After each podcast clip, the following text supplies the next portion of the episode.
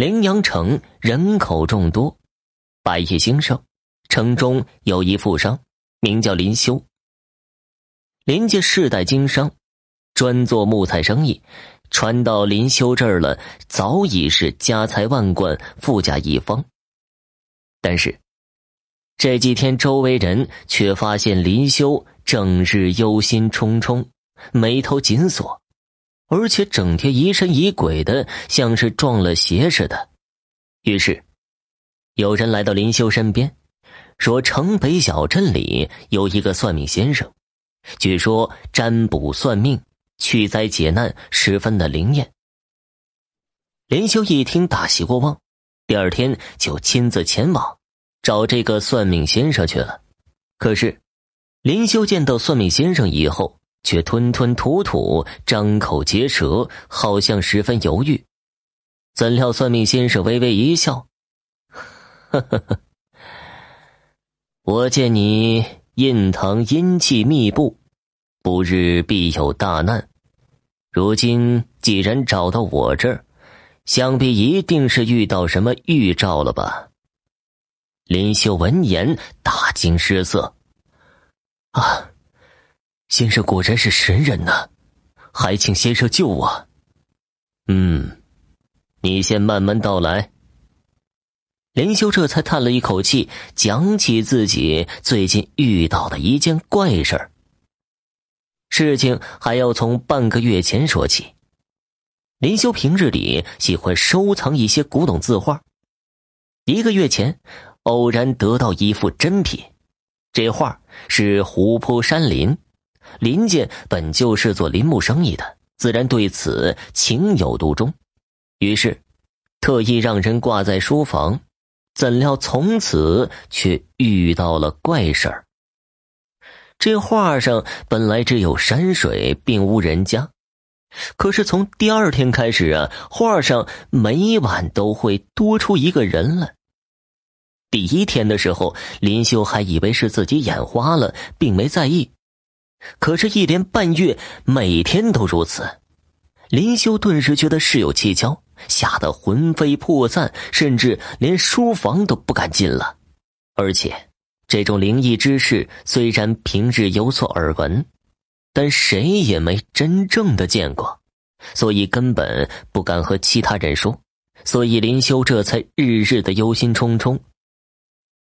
算命先生听完，和他说道：“林家经商日久，为了利益。”难免会做一些伤天害理的事情，因此家族气运将会逐渐耗尽。同时，那些被伤害的人肯定要积怨于林家，长此以往，必然会带来晦气。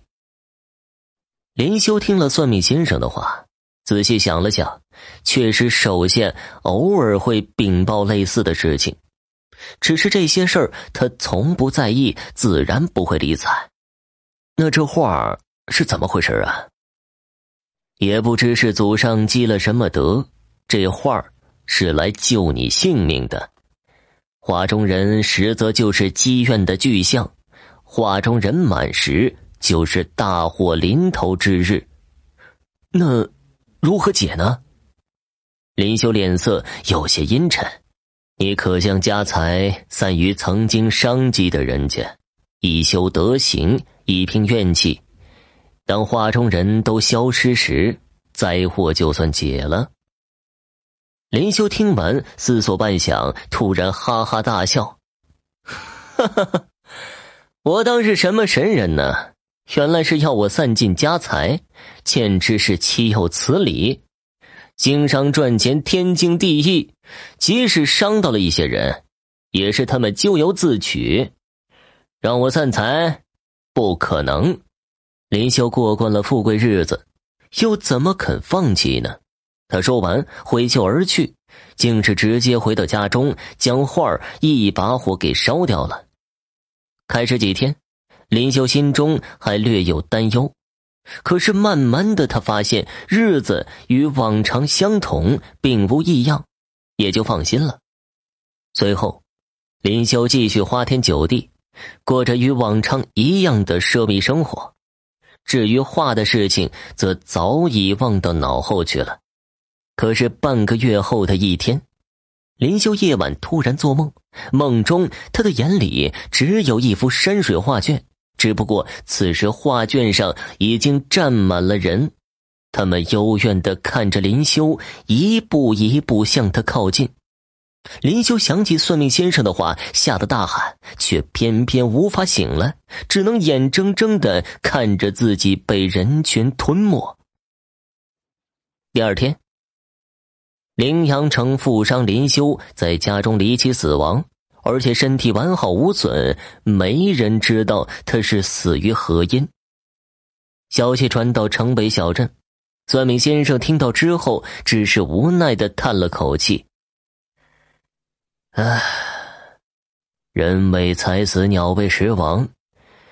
老天已经给了你机会，却终究抵不过一个贪字啊！